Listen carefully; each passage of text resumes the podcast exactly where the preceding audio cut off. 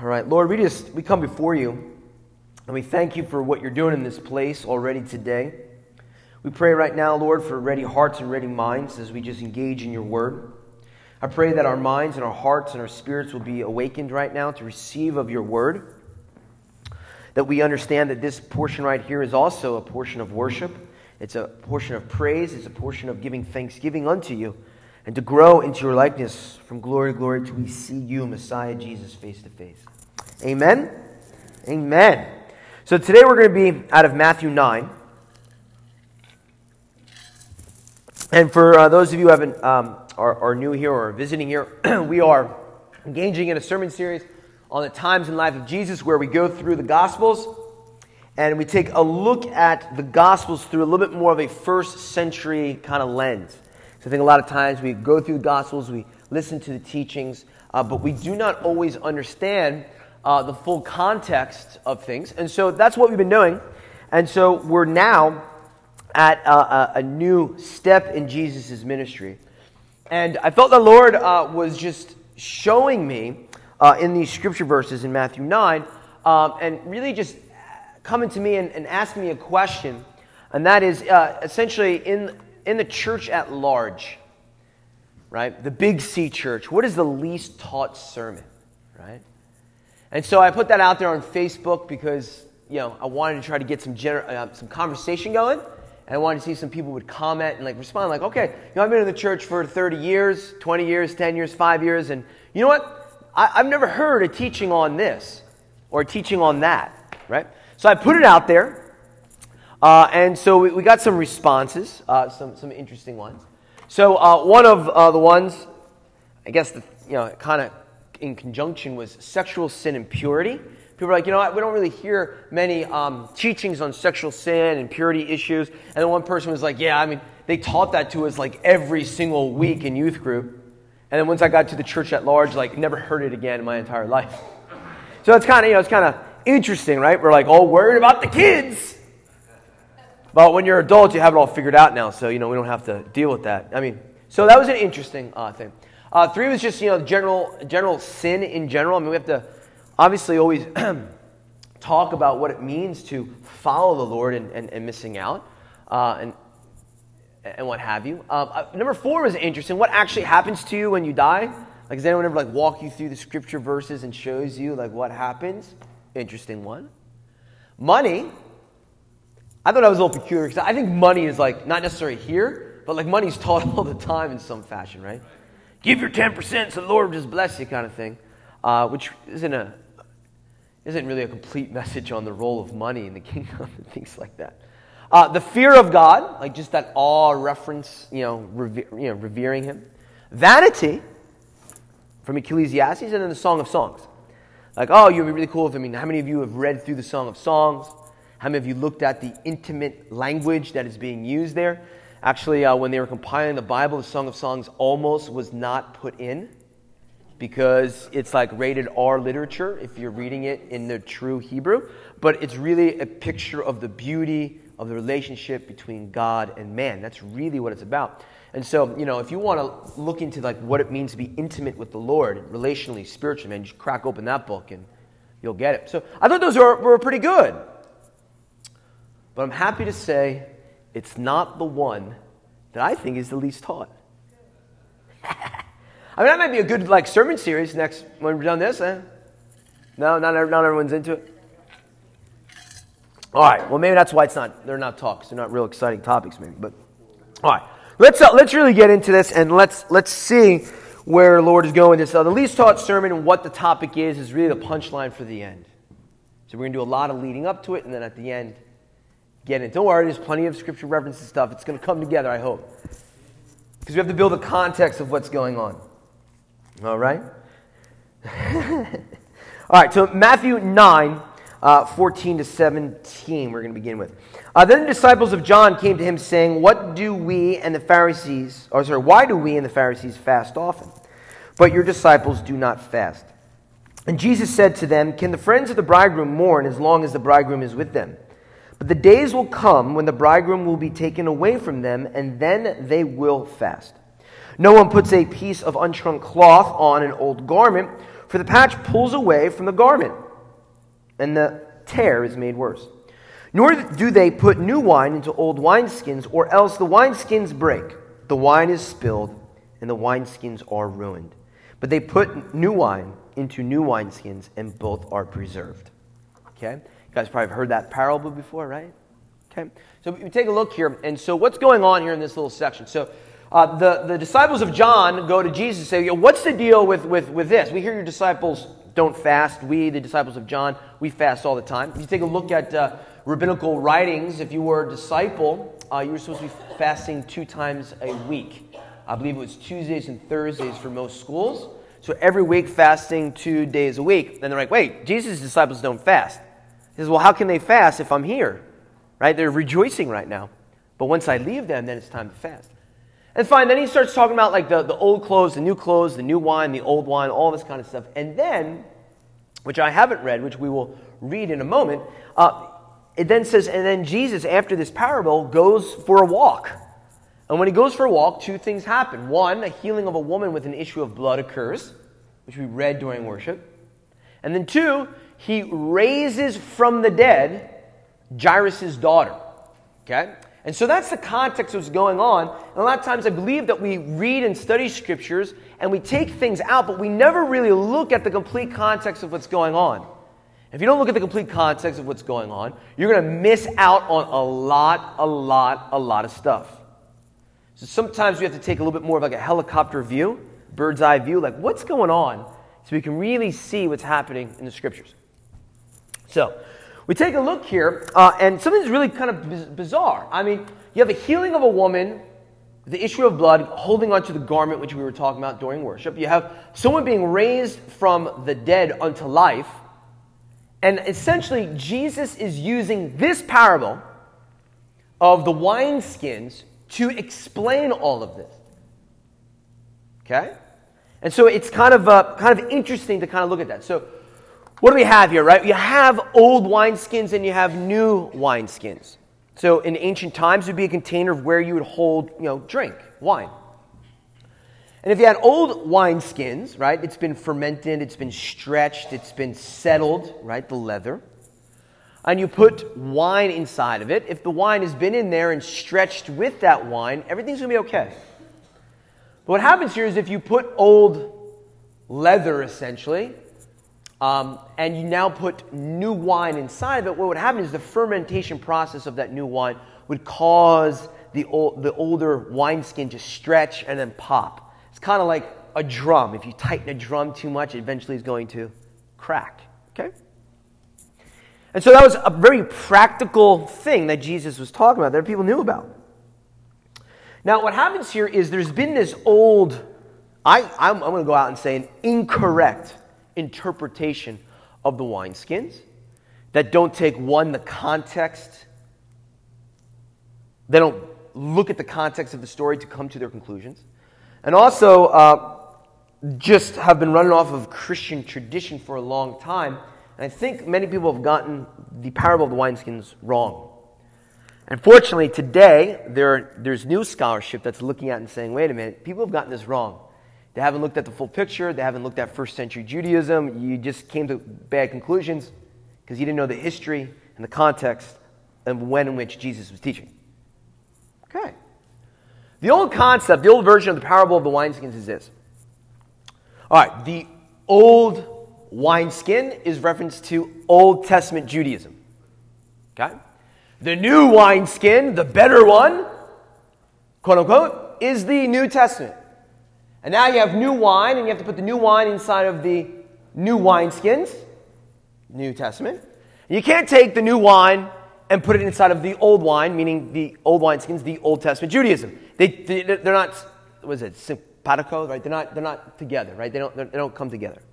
That's been the very traditional view for a long time. It's probably what most of you guys have uh, have learned. But there's a problem, right, in the context, because uh, not in Matthew, but in Luke, Luke says something that like made people very confused. In his version of the story of the parable, he says through all this, if you put the new wineskins into the old wine, I'm sorry, if you put the new wine into the old wineskins, Anyone who drinks of the new wine tastes it and is like, ugh, this isn't good. But if you drink of the old wine, you're going to say, mmm, it's so much better. Matthew and Mark do not make mention of this. Luke does. It was so much of a confusion point that for several of the first centuries of the establishment of the church, they wanted to remove that statement. Because everyone is thinking, oh, the old wineskins, that's Old Testament. New wineskins is the New Testament. So how can Luke say, ah, but if you drink of old wine, old wine tastes better. So then, therefore, you would then say that Old Testament is actually better than New Testament. So they wanted to get rid of that statement. They wanted to erase it from the Scriptures. Some of your Bibles will have a little footnote, N U. Certain man- manuscripts do not mention this statement. Take a look. You have the New King James, a little asterisk, N U. Some manuscripts erase this. Okay? Why? Because it did not fit into what people believe to be the their view of things. So instead of like actually trying to look at it, like, let's remove it. Okay? So this takes us to people in scholarship who understand first century perspectives.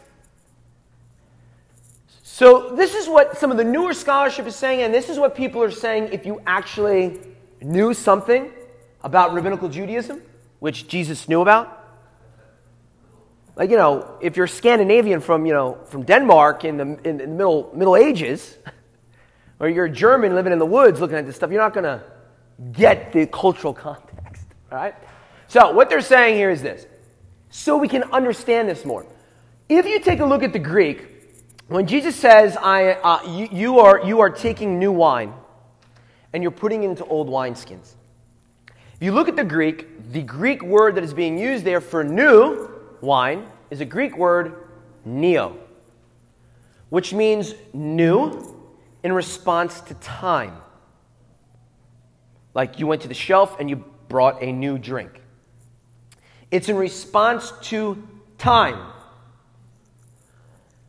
He then talks about new wineskins. When he references new with wineskins, he uses the Greek word kanos, which is refreshed and renewed. So, to try to make some sense out of this, what scholarship is really saying, when I believe the Lord is really saying here, is this. Jesus is talking in a community, John's disciples and Pharisees, and what does he say? You guys are taking new wine. You are taking, not me, you guys are taking new teachings, and you're trying to insert it into old wineskins. What does this mean? This means, essentially, in the first century, you are taking new teachings that you rabbis are creating, and you're trying to insert it into the Judaism and the faith of God. And then if you taste of these new traditions by men, of course, Luke says, the old, the Bible tastes better than all of these oral traditions that the Pharisees are teaching people. That's the real context. But then he says, ah, but if you take new wine, new teachings, essentially the teachings that he is giving, and you insert it into new wineskins, into new bodies, into new temples, into refreshed, renewed temples of God, then you can house the new teaching of Messiah. That's what he's getting at here. And so the logical conclusion with this is the rabbis and the Pharisees are attempting to put new teachings into the wineskin, the Old Testament, the Bible. And of course, the words of God, the covenant of God, is going to be much more better than something that a bunch of rabbinical schools are coming up with.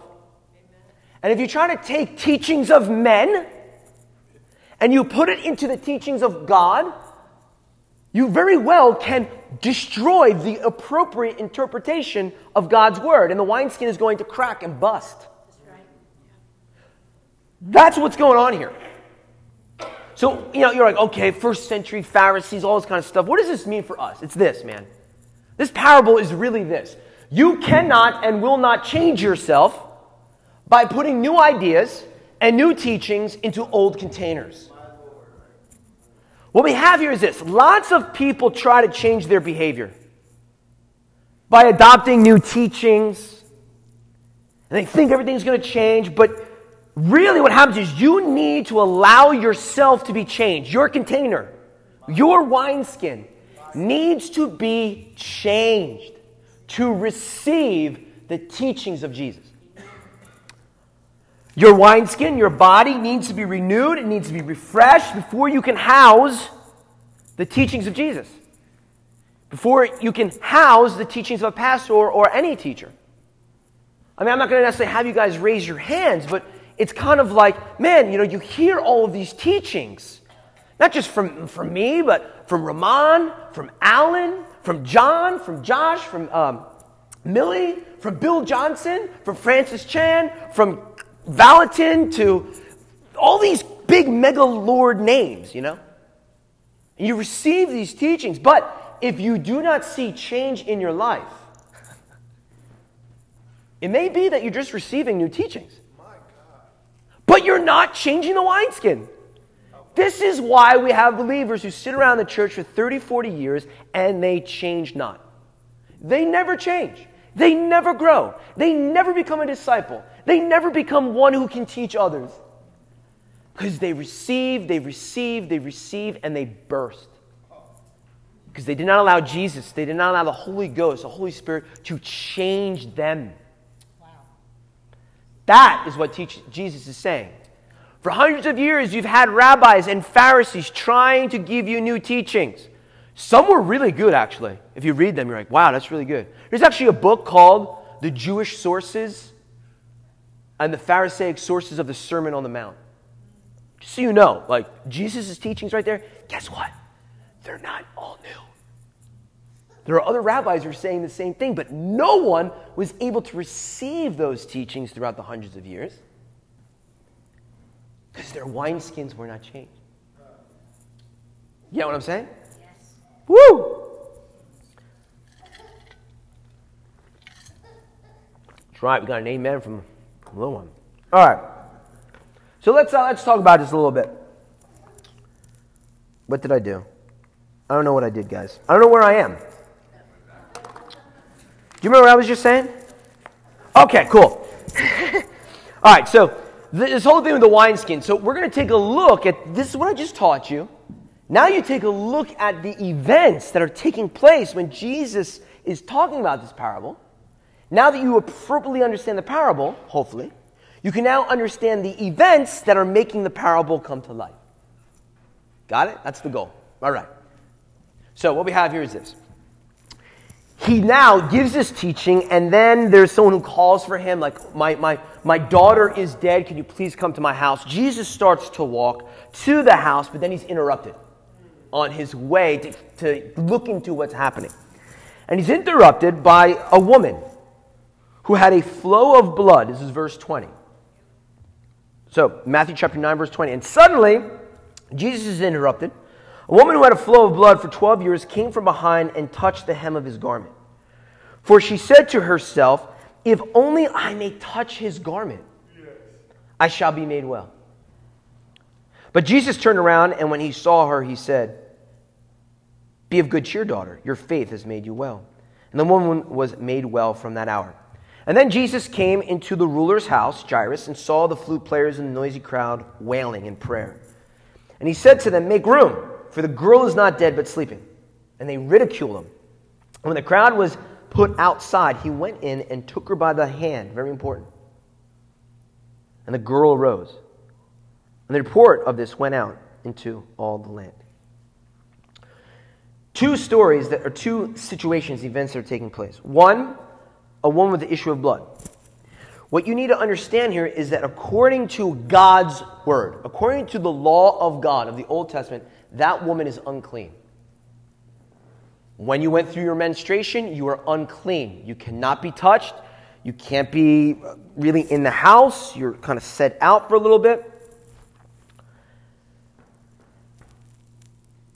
And then Jesus feels like, in other versions, in other Gospels, he feels power was left him, right? It went.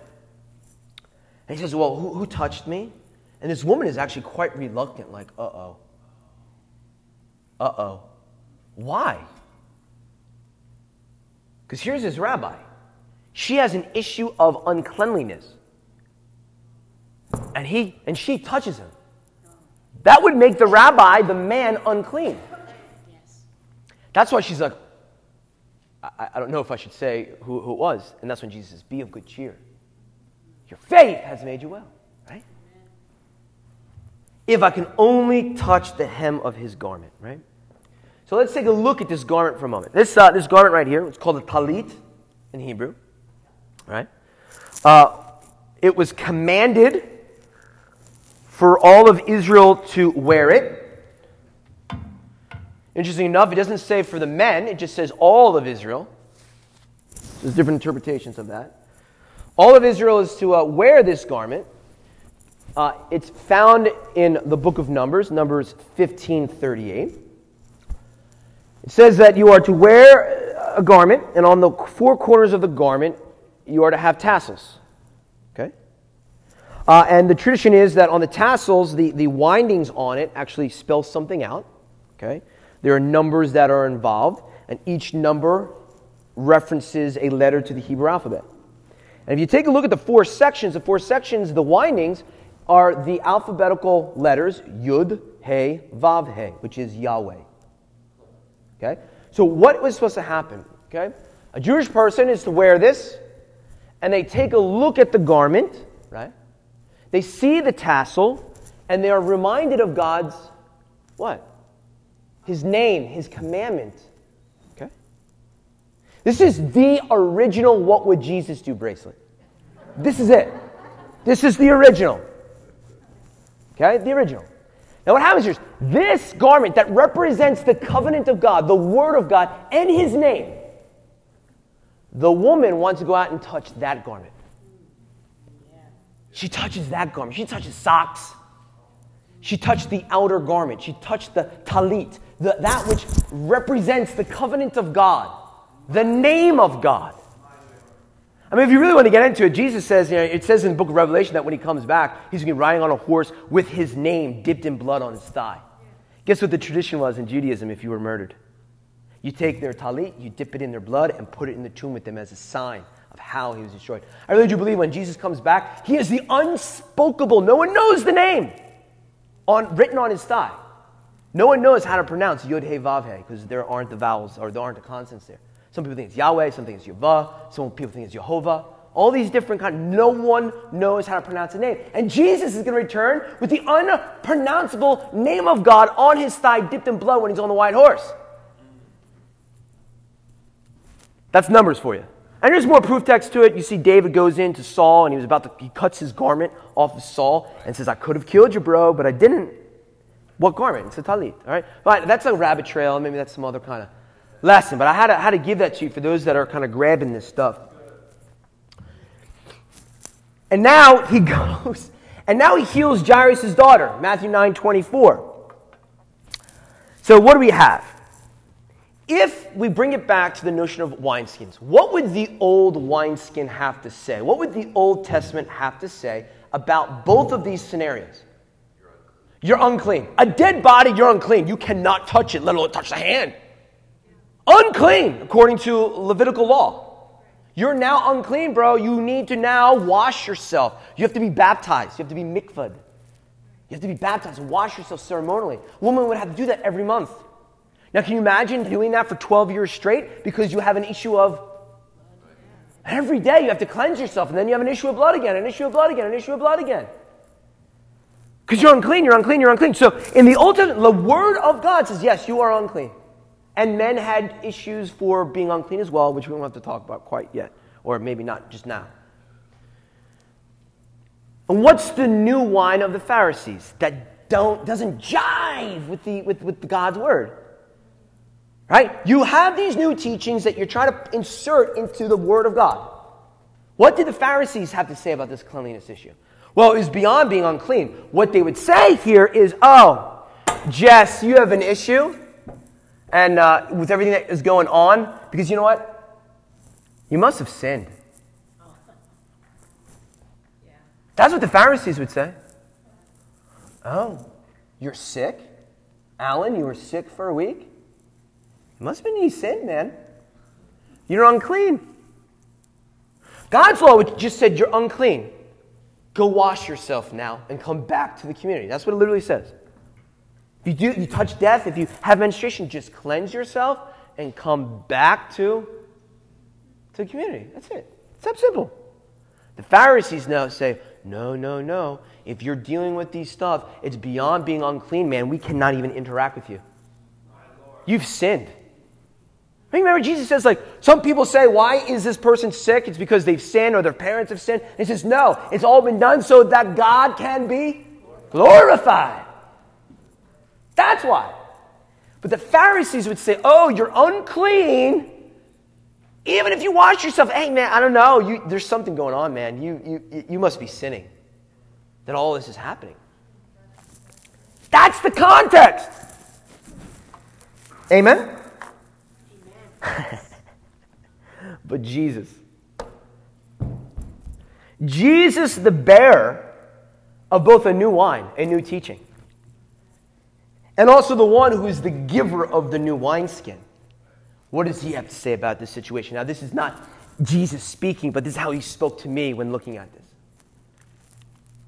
Normally, the impure defiles the pure. But now with Jesus, the new wine and the new wineskins, and now the opposite happens. The pure cleanses the impure. This is when the woman touches, like, oh my gosh, well, I don't know if I should do this. And he says, oh, my purity as the Son of God has cleansed you. Amen. You don't have to be washed. And then he goes and calls her daughter. The Pharisees are saying, you're scum. You've sinned. Jesus says, I'm healing you, and I'm calling you daughter. Amen. Yes. You don't have to be out in a tent somewhere. You don't have to be thinking that you're a sinner. I'm saying you're a daughter. Your faith has made you well. Amen. Yes. But you see, you can't receive that teaching, right?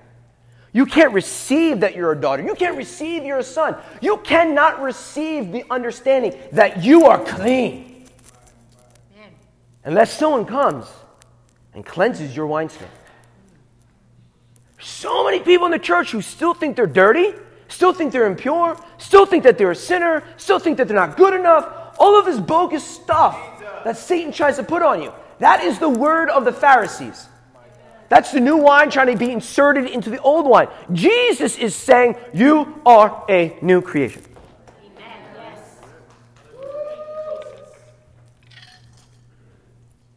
So, we poked a little fun at maybe first century Ju- Judaism. Let's, let's poke fun at twenty-first century Christianity, for crying out loud. What's the new wine, their new wine, that they try to insert into God's word to say this is how you do things? I don't know. Things like you got to wear a suit to church. Have you ever been in a congregation where it's like, oh, they're not wearing a suit? Uh, you know, I don't know. You uh, you holy enough for what? Some of us have been in that situation, me being one. I, hey, man, you do five songs by uh, Bethel, five songs by uh, Jesus Culture.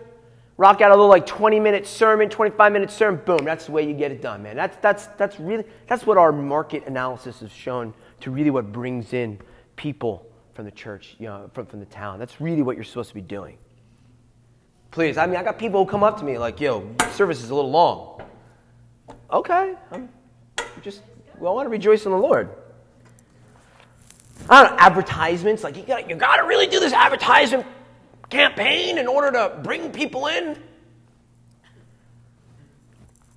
You got to have all these astounding programs. You know, that's what people really want these days.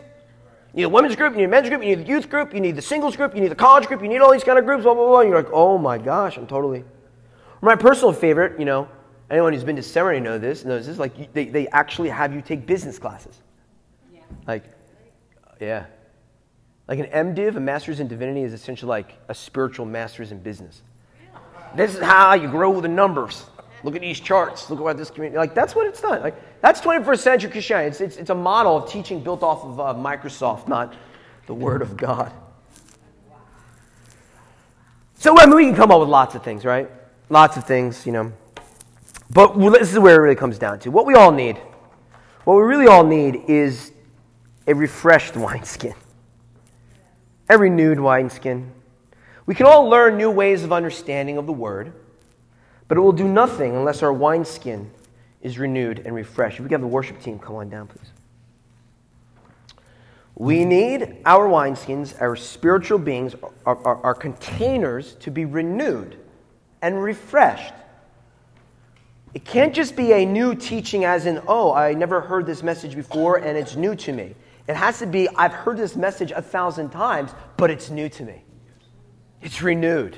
It's refreshed. That's what it has to be.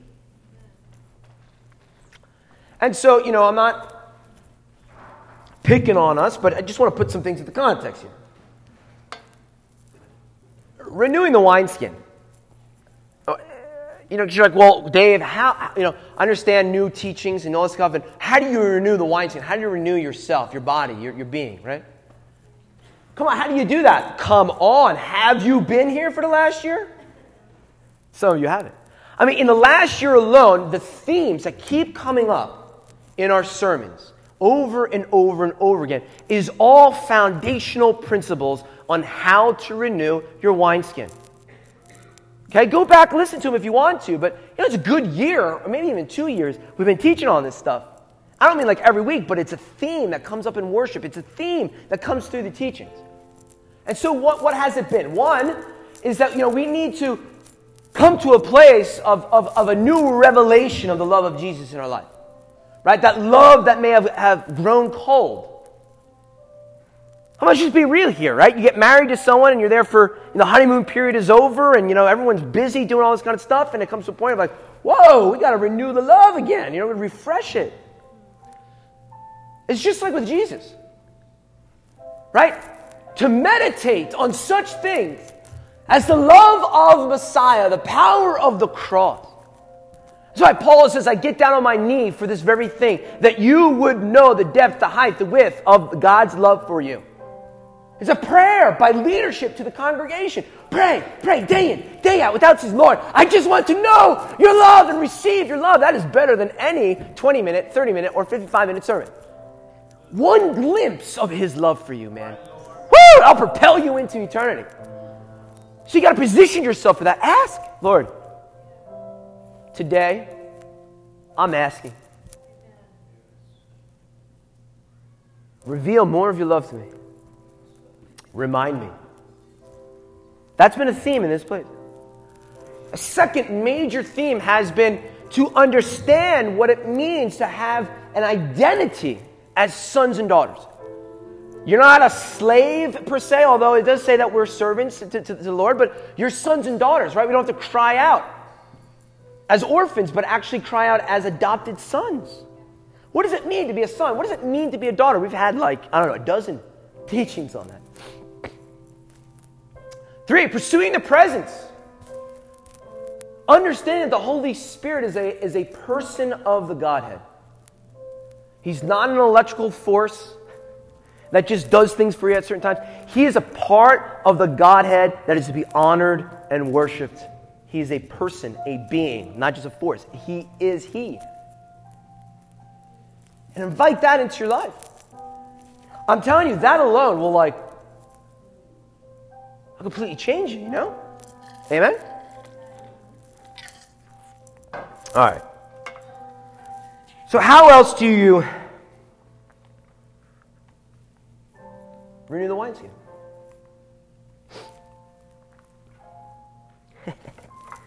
So, I know some people are like, oh, wow. This whole thing is the last or the least taught sermon. I spent all this time to get to this place. Now, I could have began with this place, but if I began with this place, most of us would just be like, ah, whew, over our head, next week, you'd just be like, huh? New wineskins. I'm throwing myself in here, okay? We have spent a year, we've spent two years on all of these wonderful things. I've spent thirty years receiving awesome teachings from the Lord. But I know that we need to have our hearts renewed, right? Our wineskins renewed. And so what is really, what's really the least taught sermon in the church? Jesus uses this parable to explain these events. Wineskins, renewal, healing of a woman, the issue of blood, raising of Jairus' daughter, and all begins with, do you see it? Do you see it? No one even mentioned it on Facebook because it's so foreign to us. Up. Up. I, that's, I circled it now. Do you see it yet? Oh, I circled it again. Just to make sure. Do you see this? The context of everything that I just taught you was a question on fasting. Thank you, Lord. When do you fast? When don't you fast? Should we fast? Should we not? And it gets into all these elaborate things of cleanliness and unclean. But I've made you clean, and I've done all these things for you. And yeah, oh, you don't receive new teachings from the Pharisees, but I've given you new teaching and new wineskins. And you need to make your wineskins pure. And how do you do it? Understanding the revelation of God's love for you, identity as sons and daughters, pursuing the presence of the Holy Ghost, but also this. Fasting.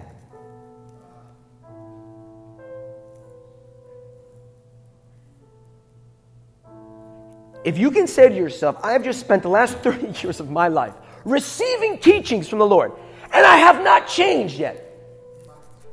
What's going on? I haven't changed yet. If you're saying I've spent the last year or two years listening to cool teachings, but I haven't changed yet. You need to receive the new wine. And I'm telling you, there's no quicker way to understand the revelation of His love for you. There's no quicker way for you to adopt new thinking of new mind from the Lord than purposely denying yourself as an act of worship to God that says, I need you more than food. I need you more than coffee. I need you, King Jesus, more than television. I need you, Holy Spirit, more than Facebook. The power of fasting, I think, is by and large the least taught topic in the church. And it just so happens that the old wineskin of Judaism is going to be doing it this week. The entire nation of Israel will stop and fast this Tuesday into Wednesday for the Day of Atonement. It's a prime opportunity, church. If you're getting stirred right here, come on. This Tuesday into Wednesday, go fast. Say, Jesus, I want to get real with you, man. And so let me just clarify a little bit with fasting, because people are like, ah, fasting. There is no absolute mandate. We'll say this again. There is no absolute mandate in the New Testament to fast. But you get to. Jesus doesn't say, make sure thy fast. He does say, when you do fast, make sure. But it's not like, you have to fast. But we get to. You get to. I get to. There are plenty of references in the New Testament on fasting. Just know an absolute commandment, like you must fast. Let me clarify this. What fasting is not. Fasting is not a way to convince God of an outcome. If I just don't eat for forty days, I'm now going to twist the arm of God to do something that I want. That is not what fasting is. It's not. That would be striving. So what is it? It's a personal desire and expression of will that I am purposely going to put myself in a place that forces me to understand that I need something even greater than food right now. I need God. That's what it is. It's an expression of your heart. I need you, God, more than anything else on earth. Anything. Food, yes. Water, yes. Depending on how the Lord directs you. Fasting and eating. We see in Acts chapter thirteen that the apostles are, are trying to figure out who they should send on the next missionary journey. and they don't know. So what do they all do? They all fast and they all pray. We need wisdom on a situation.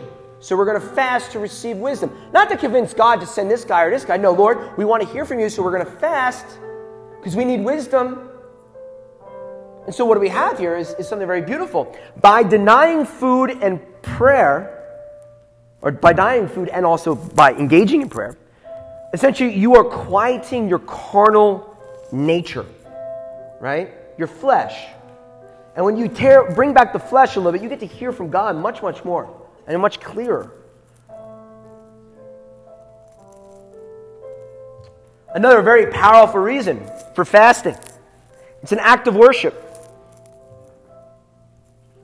If I don't eat lunch and I don't eat dinner during that time, I get to focus on the God, not all these idols that our society makes. Uh, if you have an idol in your life, it's going to keep you from really getting a new wineskin. It's going to hold you back if you have an idols in your life.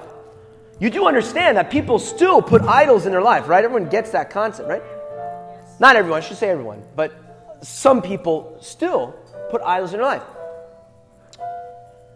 You need to tell that idol, I don't need you. I don't need you. I need God. I want a new wineskin. So if an idol is television, kill it. If idol is food, do not eat for one twenty-four hour period. And remind that little thing that you are not the God of me. Cigarettes, nicotine, I know it's hard to break. But you know, start small. Just say that one little cigarette. So you know what? For one twenty-four hour period, I want to tell you that you are not my master. Start there. My God. Killing idols, smashing idols, man. It will destroy it, and you're gonna, you're gonna, you're gonna get. I'm telling you, you're gonna get a new wineskin, and that new wine is gonna come in and just fill you up. Oh, this is the context of this parable. Fasting. In closing up here, hey man, if you want to fast television, if you want to fast chocolate, if you want to fast radio or fast video games or Facebook, that's cool. That's cool, man. But biblically speaking, you fast food. You do not eat food. Like, the disciples aren't like, hey guys, maybe we should like not watch T V or play as many board games right now. I mean, they're on fire. Let's get it hurt. Yeah, no food. I want to hear the Lord. Really, in Scripture, there's two things related to fast, uh, and that is food.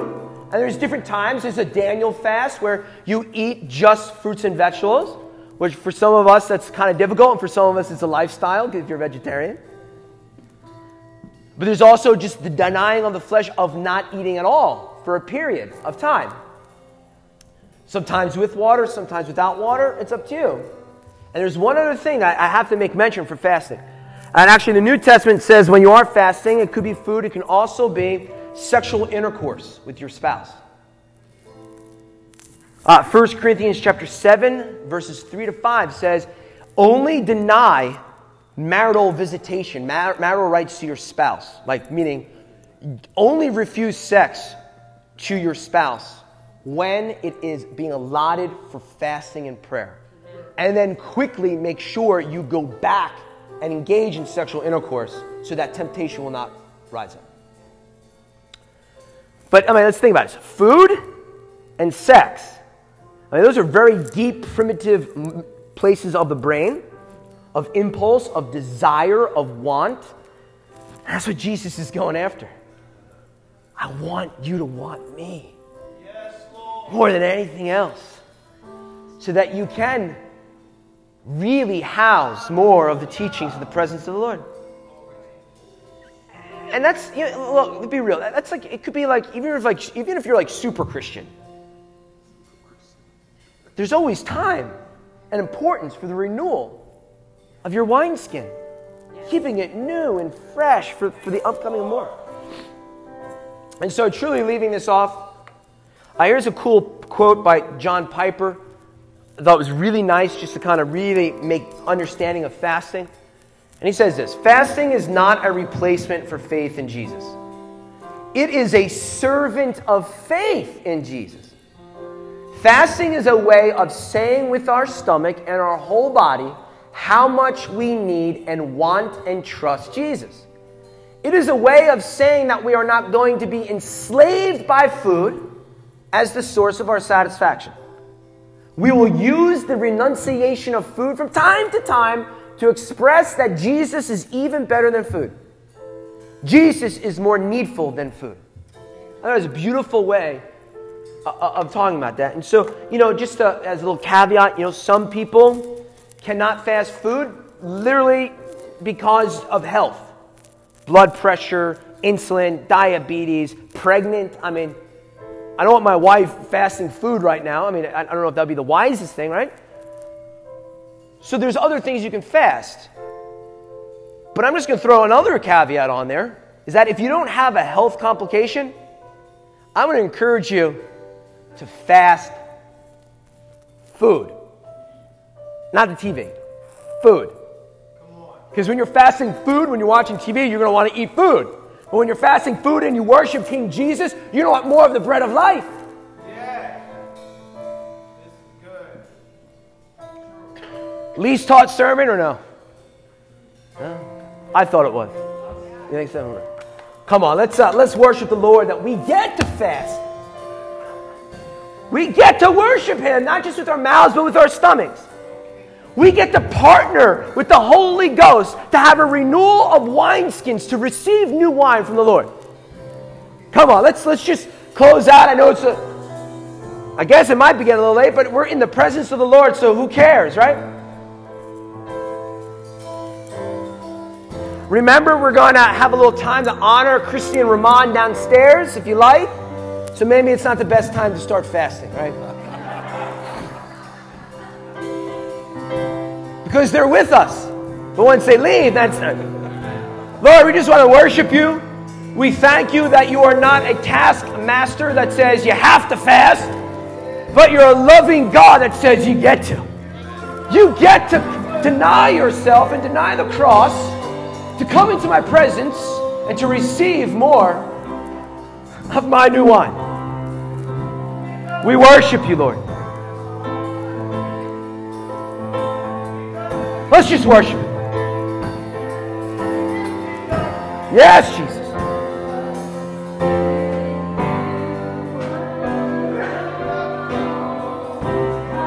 Yes.